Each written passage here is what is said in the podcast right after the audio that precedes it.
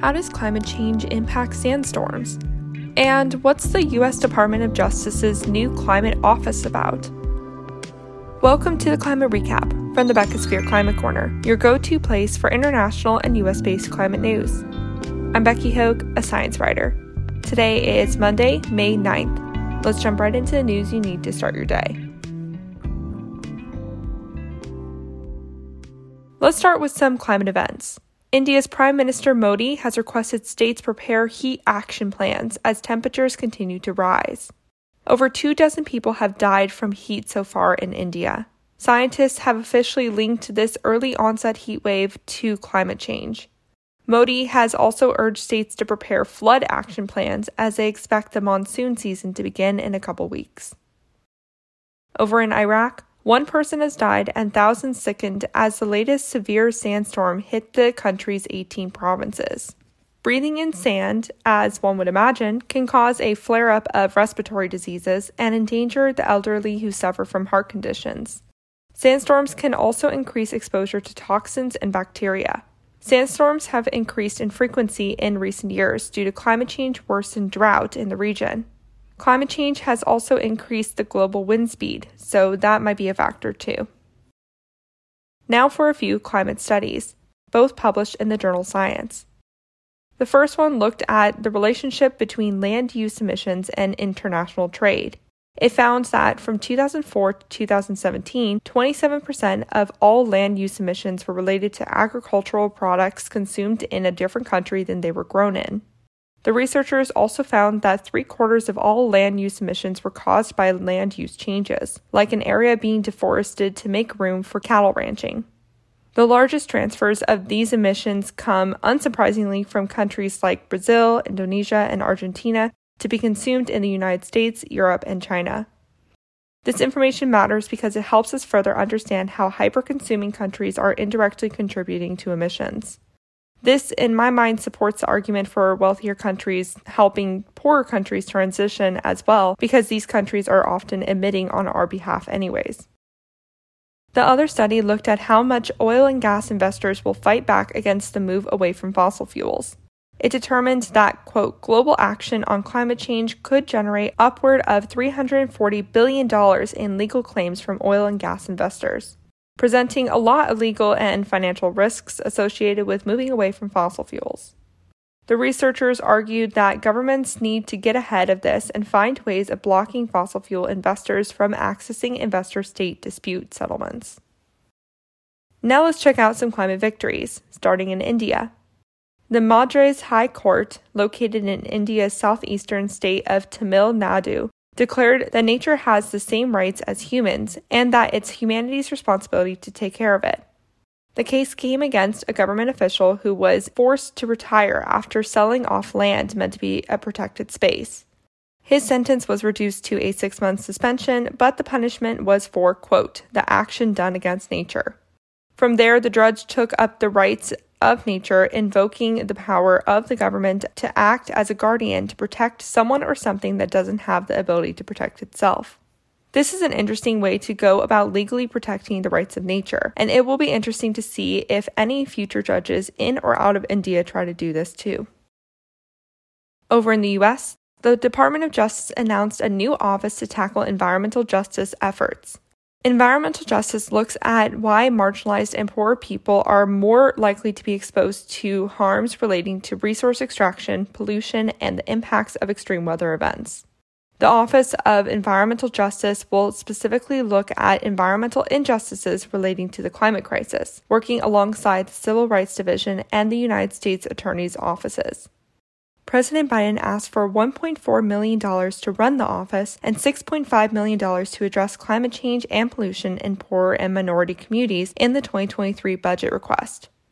The new DOE office is looking to reinstate a tool the department used to have, which allowed environmental justice violators to carry out EPA approved projects in exchange for lower fines. Meanwhile, the Hawaii state legislature recently adopted a resolution calling for the state and all countries to endorse the Fossil Fuel Non Proliferation Treaty. The treaty was created during the last big United Nations climate conference, COP26, in November, to get individuals, municipalities, states, and countries to formally commit to stop using fossil fuels. If the state officially joins, it will be the first island nation and U.S. state to do so. Hawaii's last coal fired power plant is scheduled to be closed at the end of this year, and it has increased its renewables from 20% to 40% in the last eight years. Back to the mainland, Connecticut's governor issued an executive order requiring the state's power supply to reach net zero emissions by 2040. Called an Act Concerning Climate Mitigation, it unanimously passed the Senate and widely passed the House. It will likely involve purchasing clean energy credits from nearby states because they share a regional grid. It doesn't necessarily mean they plan to shut down gas plants in their state because that would be something all states in the grid would have to decide on. Lawmakers also agreed to expand two solar incentive programs and to purchase all electric public school buses by 2040. Now for some climate fails. New research by Climate Analytics has determined that Australia's Prime Minister Morrison's climate plan is consistent with almost 4 degrees Celsius of warming above pre industrial levels. For context, we need to stay below 2 degrees Celsius to avoid the most catastrophic scenarios of climate change really below 1.5 degrees Celsius if we want to see a decent amount of the Great Barrier Reef survive this century. Labor's climate target was actually consistent with about 2 degrees Celsius of warming, which still wouldn't save the reefs. The analysis found that Australia should cut its emissions by 57% by 2030 to be compatible with the 1.5 degrees Celsius goal. Over in the European Union, Germany has officially started building its first floating liquefied natural gas, or LNG, terminal in Lower Saxony in the North Sea. This will be the first of four terminals in an effort to wean itself and the rest of the EU off Russian gas, as these terminals will be used to help landlocked EU countries access non Russian gas. The terminal will receive gas from the Middle East and the US.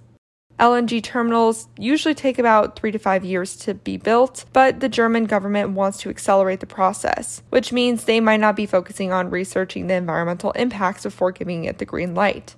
The group Environmental Action Germany is suing the construction project, saying it puts the local organisms like harbor porpoises at risk. The government argues this lawsuit will hinder the country's ability to get off Russian gas. Climate activists argue that fossil fuel companies already have so much infrastructure that there's no need to approve more, and that these terminals will encourage more reliance on fossil fuels when we should be prioritizing a clean energy transition. On Friday, we talked about the increased dam risk in Brazil. Well, today we got to talk about that in the US. A new Associated Press analysis discovered more than 2,200 high hazard dams in this country, a drastic increase from the number they reported three years ago. The actual number might even be higher, but Alabama and Michigan don't really track this kind of data, and federal agencies refuse to give details on the state of their dams. The Army Corps of Engineers has about 92,000 dams in its database. Many were constructed about 50 years ago, a similar timeline it seems to when many nuclear plants were constructed in this country. The states with the most faulty dams are Texas, North Carolina, and Georgia. Let's end with a climate scientist getting recognized for good work. NASA climatologist and agronomist Cynthia Rosenzweig was awarded the World Food Prize and $250,000 for her work modeling how climate change will impact the global food system.